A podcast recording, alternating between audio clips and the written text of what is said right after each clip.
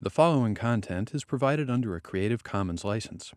Your support will help MIT OpenCourseware continue to offer high quality educational resources for free. To make a donation or view additional materials from hundreds of MIT courses, visit MIT OpenCourseware at ocw.mit.edu. This week's problem is from the 2008 uh, quiz one on search. Is motivated by the search of evil overlord Mark Vader, who is shopping for a new evil stronghold. He starts from his current stronghold, which is S, the depth first search star. Now, the depth first search star has the following qualities it has a small thermal exhaust pipe weakness, it has the quality of that's no moon, but it does not have a race of enslaved minions or a secret escape route or sharks with laser beams. Now, when I originally wrote this problem in 2008, there was another quality that was very important. There was a giant laser, and it did have that property, as did Dr. Evil's Moonbase, but that was removed to make it easier to solve. So we're going to solve it without the, without the giant laser, that we can just have the sharks with laser beams. So Mark Vader has gone to Akbar's Emporium of uh, New Evil Strongholds, which are listed on the left. And he's trying to figure out the best way to um, get from his current stronghold to his goal stronghold, the 603 Fortress, which has the admirable qualities of no small thermal exhaust pipe weakness, and it still has That's No Moon. It has a race of enslaved minions and a secret escape route and sharks with laser beams, so it's got everything you would want and no weakness. However, he can only uh, move between fortresses that have exactly one difference. Fortunately, Mark remembers how to perform the search techniques he learned in 6034 from his mentor, Emperor Patrick Teen. So we've got several fortresses here. We've got the depth first search star. We've also um, got Shyle Ghul, which has um, the, the qualities basically of That's No Moon and none of the other qualities. Dol Guldur here has got the uh, exhaust pipe weakness somehow, despite being Sauron's stronghold. Uh, it's not a moon, and it has those enslaved minions. I guess the orcs are enslaved. Moonraker here uh, only has exhaust pipe weakness, so it's, it's not very good. But James Bond didn't need to deal with stuff. Uh, Zeal Underwater Palace has That's No Moon and a secret escape route. Zeromus's Lunar Core has an exhaust pipe weakness and a race of enslaved minions. Whalers of the Moon Ride has the exhaust pipe weakness, race of enslaved minions, and sharks with laser beams. 603 Fortress, we've already been over. Atlantis has all qualities except for a secret escape route. Willy Wonka's factory has some of everything. It is, after all, Willy Wonka's factory. Highlight the race of enslaved minions, the Oompa Loompas. And Dr. Evil's moon base is only missing That's No Moon because it is a moon, because it's a moon base. So, if you got all the references that were used in making those fortresses, I'm sorry. There's nothing I can do for you. Oops.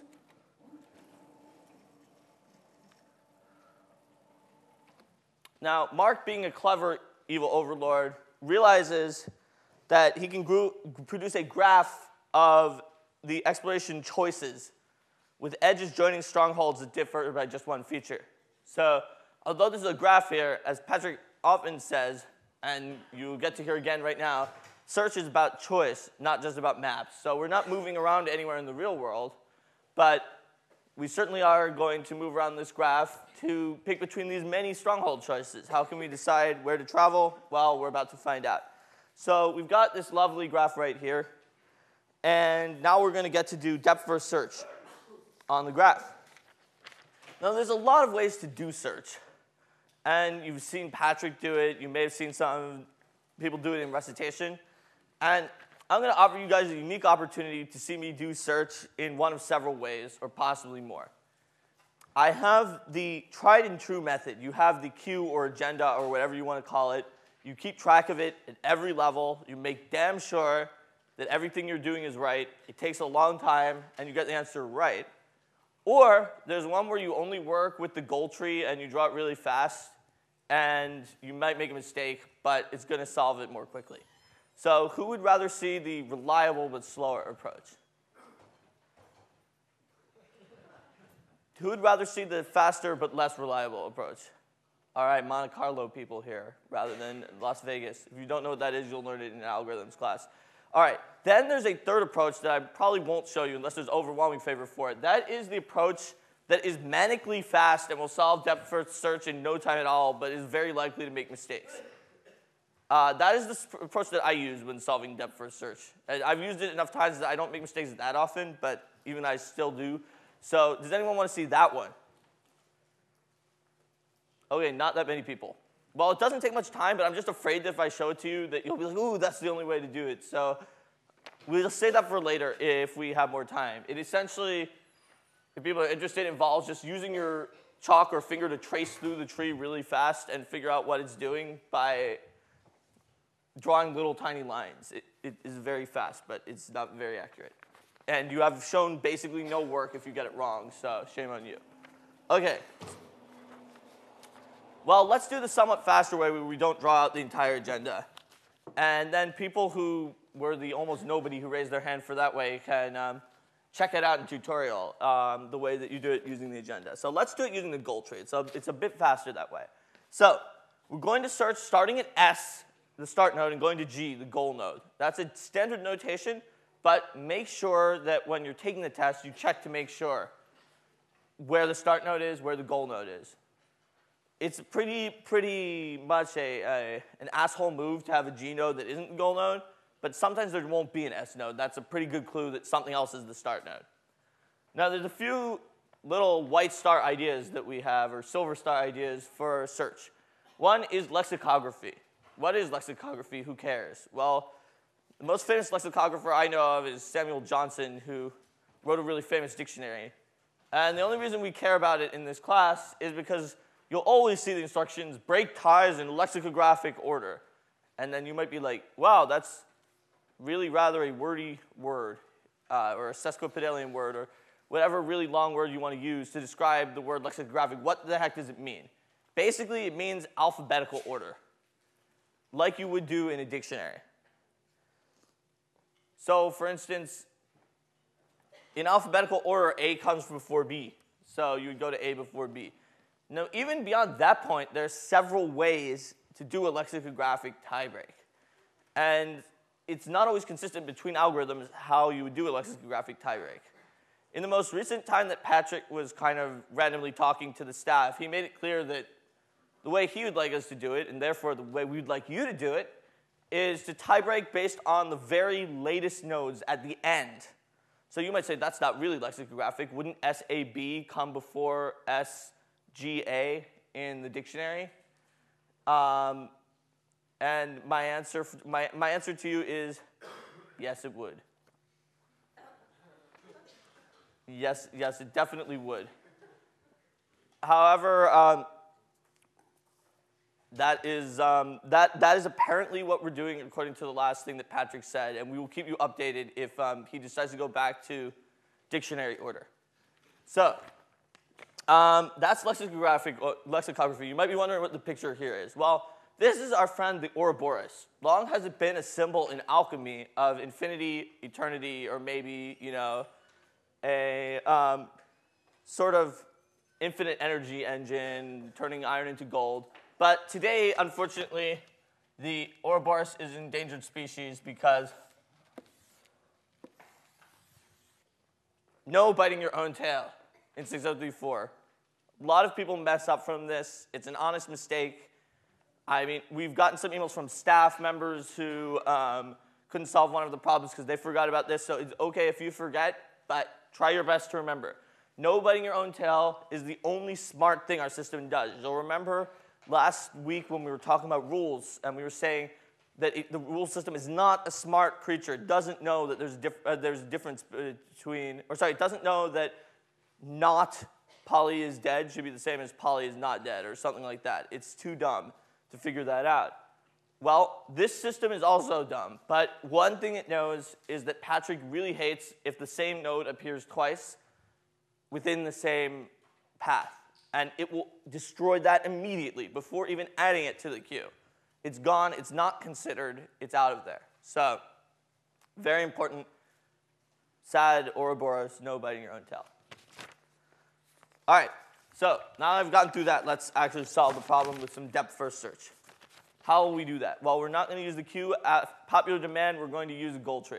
So we'll start at node S. What are our choices at node S? Well, I'm going to force you guys to help. So it won't be quite as fast, but it'll be fun. So what are our choices at node S? You. Not behind you. Yes. Um, A or B? Not quite. And this is something I like about this problem. You got most of them. Do you see that there might be another choice? Everyone? Yeah, C. This is a big problem that has happened on a few different quiz problems where there's a tree that you could, where there's a sort of a, a grid that looks like a tree or a graph that looks like a tree where people um, aren't as willing to go up as they are to go down. You can see it on some of the other past quiz problems too. Make sure that you check the connectivity and also note that unless otherwise specified, and I don't think we've really done this much, the little um, connecting edges in our graphs are bidirectional. You'll see a big arrow and probably instructions written at least eight font sizes higher than all the rest of them and bold if, um, if we're going to do something different for this quiz. It happens that they do it sometimes. Well, I'll just say mega recitation. We never do this, and then on the quiz they do it. But it will be in giant bold letters, which also leads me to another silver star idea that I forgot to tell you guys last week. So I hope people didn't ditch out on me and like, oh, Mark's boring. We won't come next week, and then miss this one because it just came to my mind. That is, read the instructions. It's a very important thing for the quizzes. And uh, Patrick will, in a later lecture, tell you guys, ask why five times, and he'll explain why that's a gold star idea. My parallel to this is read the instructions five times. Maybe not five, maybe three or four, but at least three. Read the instructions. Read them again. Then read them a third time, only paying attention to whatever is bold and eight sizes larger than all the other ones. Because there's going to be something there that's that size. And it's going to be the one that, thing that everyone misses. So make sure you're not everyone and you read the instructions a lot of times. But anyway, so yeah, we've got it right. S goes to A, B, and C. Okay. We're looking at A, B, and C as possibilities. Everyone, let, help me make the lexicographic tiebreak. Where do we go? A, that's right. All right. Actually, you know what? I'll call on you guys for I'll call on you guys for other ones, but depth first service is pretty simple. We can have everyone do it together. A, everyone. A only leads to. That's right. Why doesn't it lead to S as well? No biting your own tail. Everyone's right. Good job, everyone. All right. S leads to A. S leads to these three. You go to A, go to D, up, dead end. Backtrack. Okay. When we backtrack, we had backtrack up to A. There's no other children. We backtrack up to S. Where do we go now? B. It's the next one alphabetically. All right. B can't go to S, so it only goes to? Yes. When we're at H, we can go to? F or I. That's right. You guys get it, this. Depth first search is easy. All right. So, but we choose F. That's right. One we're F, we can go to? E and J. That's right. We'll choose E. When we're at E, we can go to? We, uh, we, we can go to C. It's not on this particular path. People are correct when they say C. When we go to C, we can go to? Nowhere. Nowhere. We're dead. Backtrack. We backtrack. Uh, we, we can't do anything. E, we go to F. Now, I forgot to tell you guys, but this is an important note. Someone's going to get this wrong. It's going to be one of you. Look around you, all through the room. At least one of you is going to do this. So now I'm going to tell you not to do this, and then hopefully that will still be true, but for fewer people. When I went to D, and then I backtracked and I went to S, how many times did I backtrack? Once. I backtracked once. This would have been more obvious if we were doing the really slow, boring agenda way or queue way. Um, because when we got to SAD, and we expanded it and there was nothing left, we would throw it off the top of the queue and go to the next thing on the queue. And it turns out the next thing on the queue is SB. That step was only taken once. It, since we're using the goal tree, which is faster, it looked like we did two, but we didn't. And if you use the queue, you'll see that. Because it'll go S, and then we expand that S A S B S C. Okay, we expand SA. SAD, We expand SAD. Ah, it's dead. SB, SC. One backtrack. We're back at SB. So, so far we have done two, not four. See, I mean, it's pretty intuitive to say that you did two there. It turns out you didn't because of the algorithm, the algorithm that's backing what lets us do this goal tree search. So make, uh, try to make sure you're not the one who says two. We'll, and, we, and I, on the other hand, will try to make sure that we don't take off too many points if you do. Question? So anytime you backtrack regardless of like how much it changes, any backtracking is just considered once? It is always going to be considered one step. It's possible to backstep two times in a row. Like if, S, if B didn't go to anything instead of going to H, then we might backtrack twice before we got to SC. Generally, anytime you draw a swizzle, if you're like me and you draw a swizzle, I suggest the swizzles. They're very nice little things. But if anytime you draw a swizzle on your graph, you've backtracked once.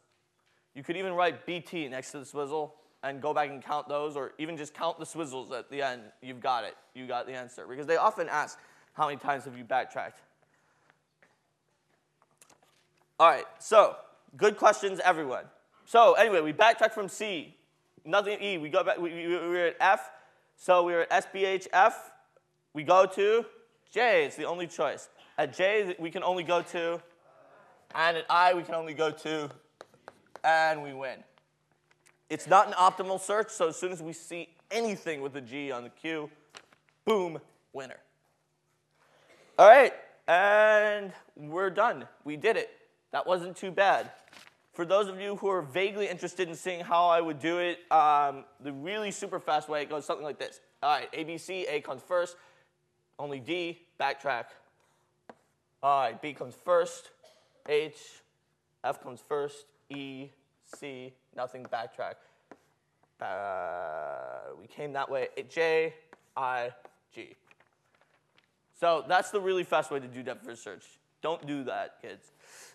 We don't like, uh, well, maybe you can. If you get it right, we're not going to take off, we're not going to take off points usually. Generally, when we say draw the goal tree below, it's to assign partial credit. However, we are pretty strict about that.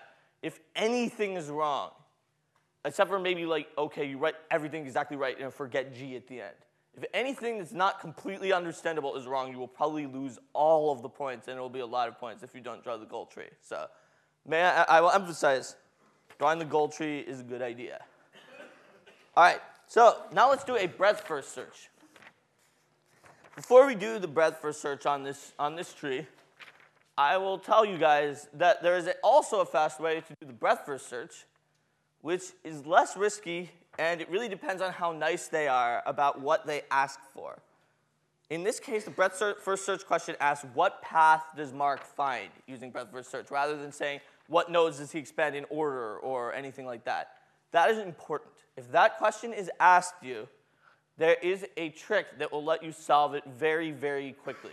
In fact, faster than depth first search. You can solve it by inspection in about 30 seconds. Does anyone know what the answer is? What path did you find? That's correct. So the answer is, on this graph, the answer is SBHIG. That's the answer. You would have your five points. Did people see that? it doesn't always work, so we're going to actually solve it. But does everyone see that sometimes you can get away with not doing it? Because breadth first search is guaranteed to give you the path, as we heard correctly, with the least number of jumps. And if there are more than one that tie with the least number of jumps, you can just lexicographically figure it out, in this case with actual dictionary order. But um, SBHIG is the only one. Let's do an actual breadth first search, though, so we can feel better about ourselves. Okay, so you've got S, and S goes to, as we saw before, ABC. Maybe that doesn't have to go quite so high. All right, as we saw before, S goes to ABC. And you already told me that A goes to D. And you told me that B goes to H. But what does C go to? E, that's right. As you can see, we're expanding it level by level, left to right. All right, so SAD, where does SAD go to? SAD goes to nowhere, it's dead. SBH. Now, wait, you might say, wait a minute, Patrick said that we're using this weird dictionary order where E is at the end, it comes before H. That's our tiebreak order, but it turns out that breadth first search and depth first search don't sort in any way. The, um, it's very important they don't sort the paths that are currently on the queue. So you're going to just go left to right, left to right, left to right. And only at each node are you going to break ties in lexicographic order, all right? So SBH, H goes to, as we already know, F and I. E, we think we already know, but we don't quite because this is E coming from the other direction. E this time goes to F, that's right. Well, actually, you guys do already know it. All right, great. Now we come over here. HF goes to, as we already know, E and J. I goes to, as we don't already know, HI goes to G and J, that's right. And as it turns out, by an implementation detail, we're done. Question, does it not expand F at all? Now, this is an implementation detail. It's perfectly sane and reasonable to make a depth, uh, to breadth first search that likes to finish its entire level that it's working on. However, in our implementation, and we would have seen this if we had been pedantic and drawn out the entire queue, it's another reason why drawing out the entire queue is, as I said, more reliable. Um, in our implementation, since it's not an optimal search, as moment anywhere on the queue you add something with a G at the end, you finish. And because of the fact that the way breadth first search does its mojo is that it adds everything to the end of the queue, that's how it does it level by level, right? It adds it to the end of the queue instead of the front. Well, then you, you'll add it to the end of the queue, and then you will have it on the queue with a G, so you won't have to do SCEF. Uh, another question?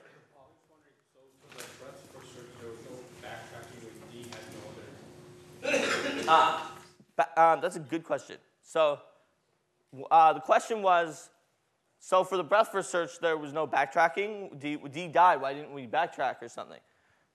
The answer to that one is, for breadth first search, backtracking doesn't really, it isn't really a thing like it is for depth first search. Why? Well, because breadth first search, we're sending our infinite monkeys down every path. Um, in depth first search, we're really focused in narrow. We're like, we want to get there. We want to get there. Ooh, this way, this way, this way, this way. And we might have gone the wrong way. And then we hit a dead end. We're like, oh, crap.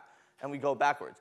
But for, for breadth first search, we're, we're, we really are like an evil overlord. And, you know, we're like Mark Vader saying, like, stormtroopers, go every direction. And then from there, go every other direction. And so even though, yes, when we got to D, some of the stormtroopers hit a dead end and probably like it was reflective and they shot it and hit themselves or something like that. Meanwhile, the stormtroopers we sent to B and C are still fine, so we don't need to backtrack. Yeah, there are other troops going down the tree in every direction. Whereas in the depth first search, we only sent, we're like, there are definitely no droids on this escape pod. Send everyone this straight direction, and we only sent them to A and B. And then so we had to backtrack because we hit a dead end. Does that make sense? Another question. So the question is, in this uh, breadth first search, did lexicographic order ever come into play? The answer is yes, in a very subtle and sneaky way, which is um, I wrote E before J, F before I, and G before J. If I was not using lexicographic order, it might have been reasonable to write, for instance, when I was expanding I, to write J before G because J was higher up on the tree or something like that. But the only way it came into play is that I wrote them left to right in alphabetic order every time, and I wrote A, B, C.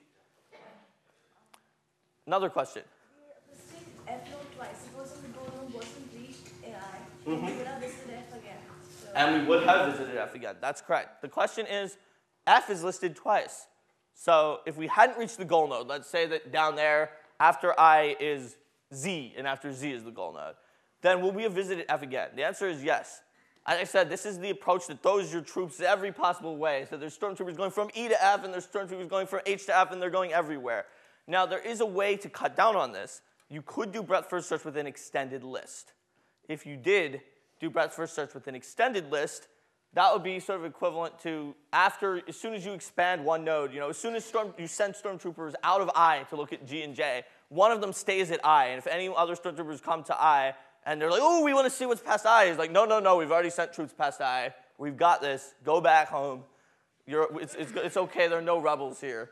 But it might be Han Solo dressed up as a stormtrooper, as we'll see in the next problem. um, where our extended list screws us over. Um, but for this problem, do, um, you see what I mean? With an extended list, we could avoid this because the extended list basically says, once I've expanded and searched past here, don't do it again. But if you don't have one, yeah, you'll do F twice. In fact, didn't we do something twice here? Oh, it turns out we didn't. But we, we easily could have. We almost did E twice. We almost did, uh, we almost did F twice. It turns out we didn't, but we could have. Another question? Can we assume that for the implementation of the queue that uh, when you expanded I, that both G and J were added simultaneously and in alphabetical order? Or, or would it, or is there a case where it would be the alphabetical order, G got added before J, so hence it stopped G? Ah, that's a very good question that provokes a minor change. The question is, when you expand SBHI, is SBHIG added before SBHIJ because of lexicographic ordering, or are they both added at the same time? The answer is simultaneous. When you do the expansion, you instantly receive, a uh, say, a list maybe, or whatever data structure you like, containing all of the children, and they all go get appended to the queue at once in order. So um, you will receive all of them. Like I suppose you could create some kind of search problem where you have like an adversary node, like a wumpus, or you're hunting a wumpus, and if you, you don't want to add the exact wumpus to your search tree or you lose, you only want to add the one next to the wumpus. I don't know, I'm making this up. And unfortunately, you would have to add all the, you have to add all the children at once. You, uh, our current algorithm does not add uh, one at a time. All right, so we've done a breadth first search. Great. Now we're to do some optimal search. That is going to require me to draw a slightly different graph. I will draw it on what is left of the bottom here. And then we'll solve it on what is left of the bottom here. So, all right, Mark has his new stronghold and he wants to invade parallel universes. Now he's going to, he's programmed his evil supercomputer to find the shortest path of jumps from his starting universe to the goal universe G. He's also, it takes a certain amount of energy to move from universe to universe based on the differing factors between those universes. Like maybe in one universe, a butterfly didn't flap its wings in China, whereas in the other universe, there's a sentient reptiles rule the earth. Um, and so he has, a Mark's supercomputer has tried to create a heuristic value that determines how different the universes are to guess sort of how much energy it's going to take to get from his start universe S to his goal universe G, given that he's at a, he's, he's currently his armies are at a particular universe. In other words, okay, it's not a Euclidean search, but damn it, we're going to have a heuristic distance to the goal, and we're going to have a graph with distances. So let's see what it looks like. All right.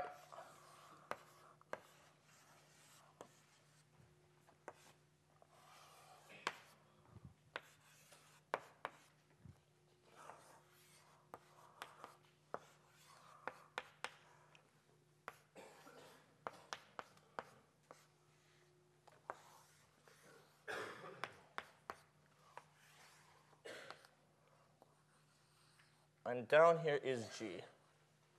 So this otherwise, this unassuming heart shape hides an evil invasion force. So um, let's see. The distance here is 100. The distance here is 3, 4. The distance here is 4. Distance here is 50, 50, 14, 4, 16, 16. Oh, sorry, these are connected. 30, and 10. The heuristic values are 0 at the start node, 50 at B, 60 at A, 55 at C, 50 at D,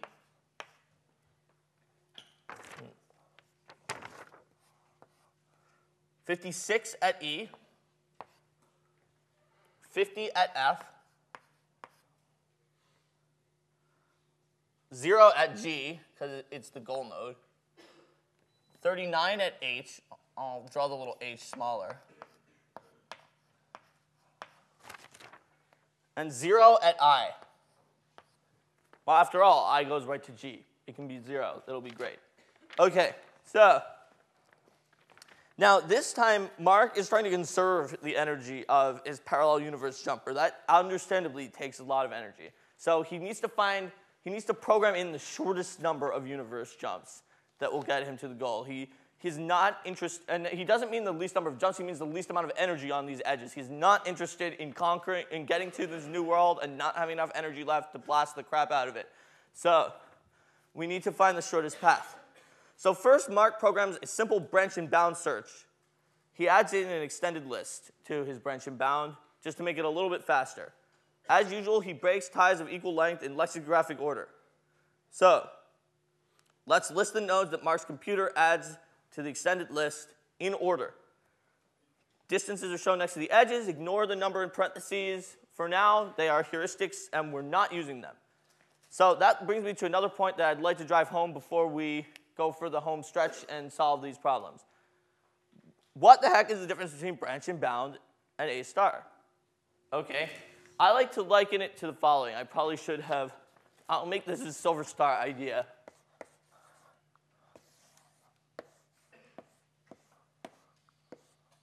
Okay, the silver star idea is pizza. It doesn't really look like pizza, but that's a silver star idea. Branch and bound is a cheese pizza. It's simple. If you order it for a large group event of college students, they will eat it and things will be okay. Now, A star search is some kind of meat lovers or supreme pizza, maybe a meat lovers pizza. It's got all these extra toppings. A lot of people are really to like it. It might be better. But then you've got a vegetarian and everything's screwed up. so basically, branch A star is just branch and bound with some extra toppings added on. In this case, one of the toppings is an extended list. Uh, extended list, which uh, we'll see, keeps track of where we've, where we've passed through and already expended out, and it never goes back.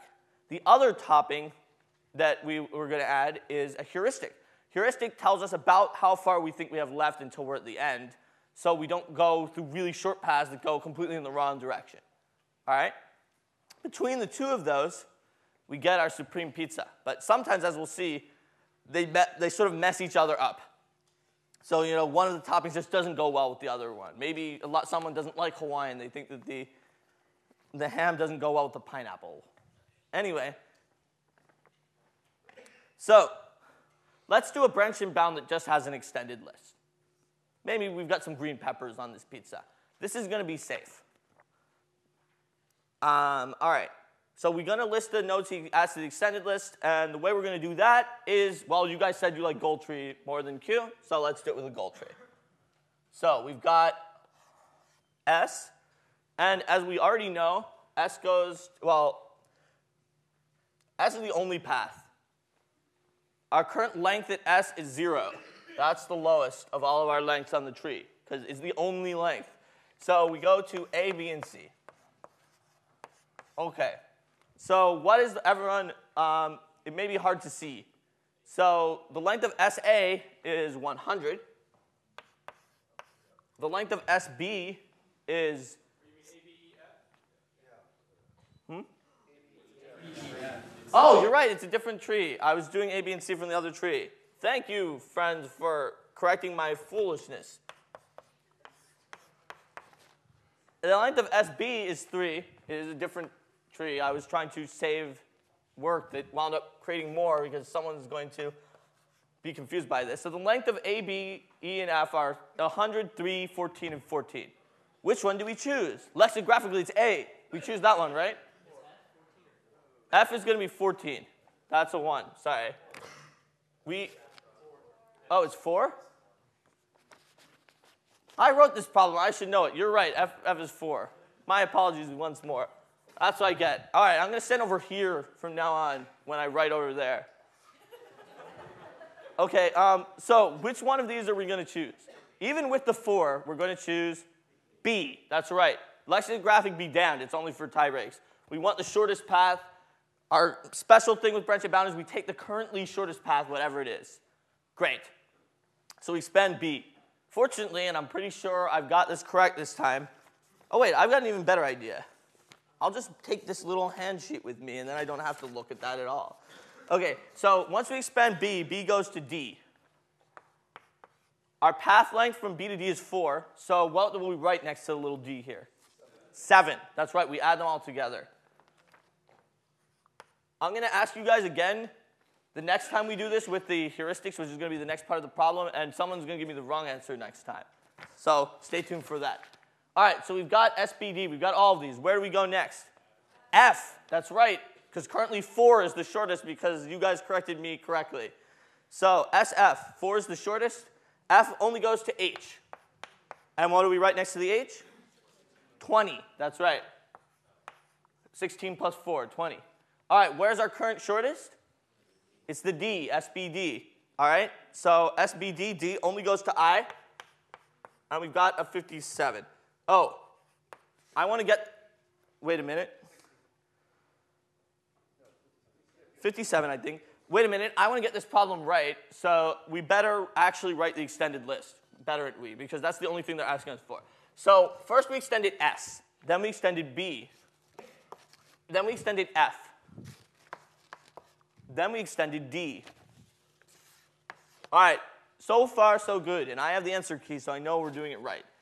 Okay, what are we doing next? E, that's right. So we extend E, E goes to H, and when E goes to H, we've got a length of 30. All right, who's our winner now? Which H? SFH, that's right. SFH is length 20. Oh yeah, of course I should write an E in here. I always forget to do that. SFH is length 20, so we'll extend H. And I'm going to write it here preemptively. All right, when we extend H over here, H only goes to I with length 50. Great. What's the next shortest? The next shortest is the other H. However, will we expand it?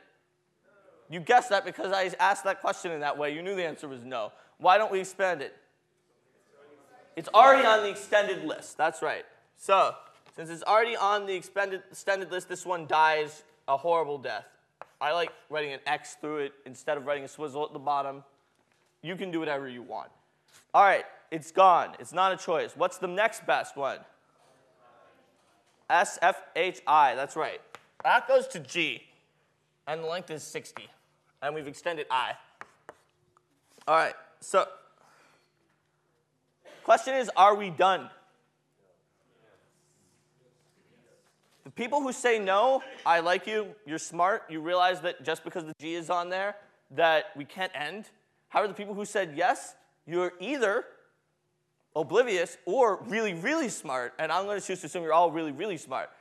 Because the really, really smart people said, okay, yes, we're not quite done just because we added a G. We still have to check to make sure there are no lengths of shorter path. But look, the only one with the shorter path is I, which is already on the extended list. So actually, we are done. Double train. We've got it. So these are the paths we extended in order, and our final path is everyone. That's right. S F H I G. I claim that is the correct path. However, Mark is frustrated by branch and bound speed. I don't know, I wasn't that frustrated, it seemed pretty good. But Mark is frustrated by branch and bound speed. So he reprograms his computer to use A star. Mark counts the number of subspace anomalies between each universe and the goal and uses this count as the heuristic for A star. These numbers are in parentheses. Hopefully you can read them. Yes? Oh, we've got a question. Right here? uh, the implementation, you said that you expand all possible nodes. So why doesn't I go to C and D as well as G? Like, why doesn't it expand to C, G, D? Ah, that's a very good question. And the answer is a very simple answer. You guys tricked me. No, but I should have been able to figure it out. It does go to C and D.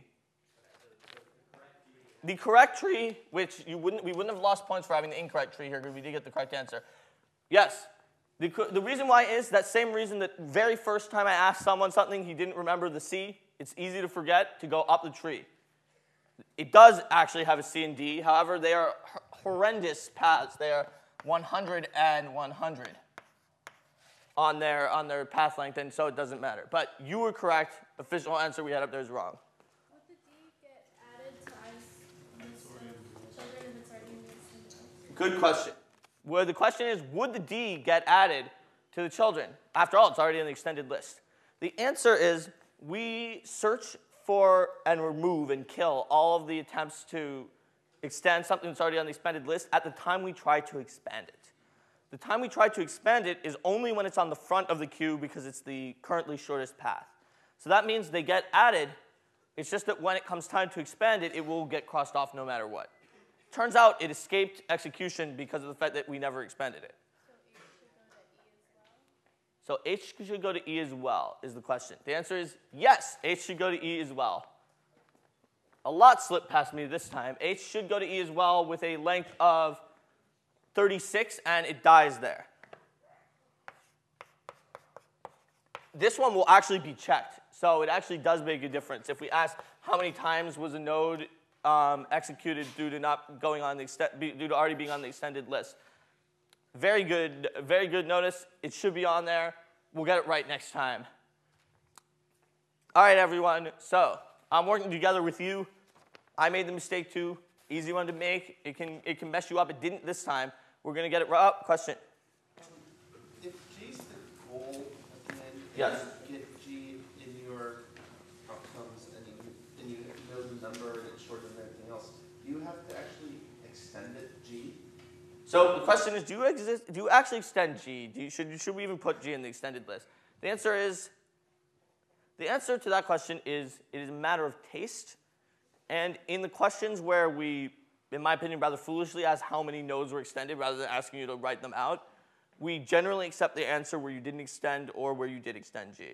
It's an implementation detail. You can either have a failsafe that as soon as it sees G at the beginning of the list says, we're out, we're not going to extend, we're done, we win, or a failsafe that when you're about to extend something and you do go into the extension process and it sees that it ends in G, that it wins. So it is a matter of taste. If you kind of like to watch your, your little guy doing the search win and have an S and a G, you can put it on. If you don't, you cannot put it on. We won't take off points for whether or not it has a G at the end. Because clearly, if you did all the other crazy stuff correct, well, you could have written in a G if you wanted to. I think, unless like there's someone who missolves uh, the problem right at the end is like, oh, who cares about G? Oh, no, it's stuck, it's a dead end, we lose. But that would be probably pretty rare. All right? So let's solve the, um, the A star. So I'm not going to make the same mistake twice. We go from S to A, B, E, F. And S, by the way, had a value of 0. All right, what is the value at A? Well, I think it's 160. The question is, how do we calculate this? Well, it's the path that we've traveled so far plus the heuristic value at the, at the final node. By the way, this is why someone's going to give me the wrong answer at BD, but let's see. So we have 160 here. Okay, so SB, we've got a, uh, what is the heuristic value here? We've got 3 for the path and 50 for the, the heuristic, so it's 53. All right, SE, what have we got here? We've got 14 for the path, 56 for the heuristic, so it's 70. All right, SF, we've got 4 for the path, 50 for the heuristic, 54. Okay, who's our winner? It's B again. Barely, but it is the winner. Extended list up here, SB.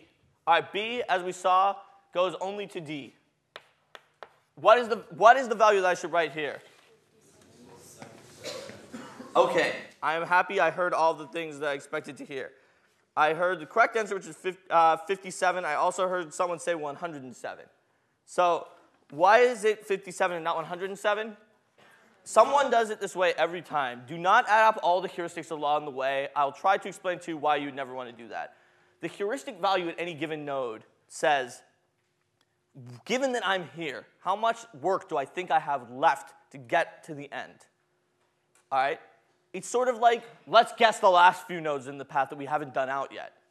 You can see why it would be bad to add that every add that for every node in your list because then you're at, you're double counting all of the last nodes.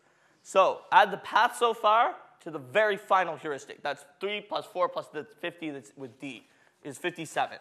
So our current winner then is 54 with F, just same as last time. F goes to H, and what's our total value at H? 20 plus, that's a 39, 59. So who wins now? D with 57. But Uh, we extended F, yes. Good. All right, so D with 57. All right, so D was not one of the ones that I tricked myself with. D only goes to I. What's our value at I? I think our value is 57 because I has a heuristic of 0. Yes, I has a heuristic of 0. Our value at I is 57. Okay? And I extended D. Who's the winner now? I. Okay, so I is the winner. With I as a winner, we extend I. I goes to C, D. Haha, good call, whoever back there figured out my secret error before. C, D, and G. C, H, and G. Oh, you're right. We already went to D. Aha. C, H, and G. You're correct. Everyone see that? C, H, and G. Absolutely right. I goes to C, H, and G. So the path to C, H, and G is a, is a, is a hard path. Um, we've got, to C, we got, what did we have? 57 plus 50 is 127. Oh, and by the way, C, G, and H, we've got to do it in lexicographic order. So 127 to C. To G, we have 67. And to H, we have 87. Okay, so who wins now? H. H with 59. That's right. H with 59. And as we already know, because it was the winner last time, H with 59 goes to I, which has, I believe, um, 50. Well, it still gets added. Remember, we're only going to kill it when it gets extended. So, who's the shortest? So you were a step ahead. Whoever asked me the question, who's the shortest? H also goes to E. Absolutely right. All right, H also goes to E. I was getting ahead of myself here. H also goes to E with a length of extra 16. So we've got a 20 plus 16 is 36 plus 56 is 92. All right, that's good. So who's the shortest? I is the shortest. Do we extend it? No, it's on the extended list. All right, who's the shortest now? It's hard to read, but the shortest is this 67 on the G. So we're done. We win. Our path is SBDIG. Yay for A star. Gets the right answer, right? No. Ah, unfortunately not. So what happened here? Why did we not get the right answer? Be as specific as possible. What are people saying about heuristics? All right, people are saying the heuristic must be consistent. That is both correct and specific, so I applaud you. Too easy to say the heuristic was inadmissible. It actually was completely admissible everywhere. So, that leads us into our very last point for the day. What the hell are these heuristic consistency and admissibility things, and why do I care? Well, the reason why you care is manyfold, one of which is that it's almost guaranteed to be on the quiz. But what are they? Admissibility is a check at every point to make sure your heuristic at that point, which is supposed to be an estimate of how much work you have left to do, is always an underestimate or an accurate estimate. It can never be an overestimate. Why not? Well, as Patrick showed you with his mostly correct example uh, in lecture, if it's an overestimate, it's never going to expand that node because it's going to think, you know, if you write 1 million as a heuristic, it's going to think it needs to do 1 million after it's done going that way. It's not going to want to go that way. All right? So it's always got to be an underestimate or an equal estimate. But let's say that you, as at the quiz, and you forget Mark told me this, you didn't bring any notes, you're just having a brain freeze. You're like, oh no, is it supposed to be an overestimate or an underestimate? I can't remember which one. How can I figure it out? How can I figure it out? I propose you the following calm, soothing mantra slash sutra that will help protect you. Think to yourself of the following question. Does, we know that A star sometimes messes up with the heuristic. Does branch and bound always get it right? Yes. What heuristic values does branch and bound add everywhere? Zero, right? It has no heuristic. It essentially adds zero. Is zero an overestimate or an underestimate? An underestimate. Therefore, since branch and bound always works, the one you're looking for is underestimate. I know from when I was taking the class, I always had a moment where I had to spend like two minutes convincing myself, okay, I'm going for underestimate, not overestimate. This will help. It will take fewer than two minutes to do that. So, what is consistency?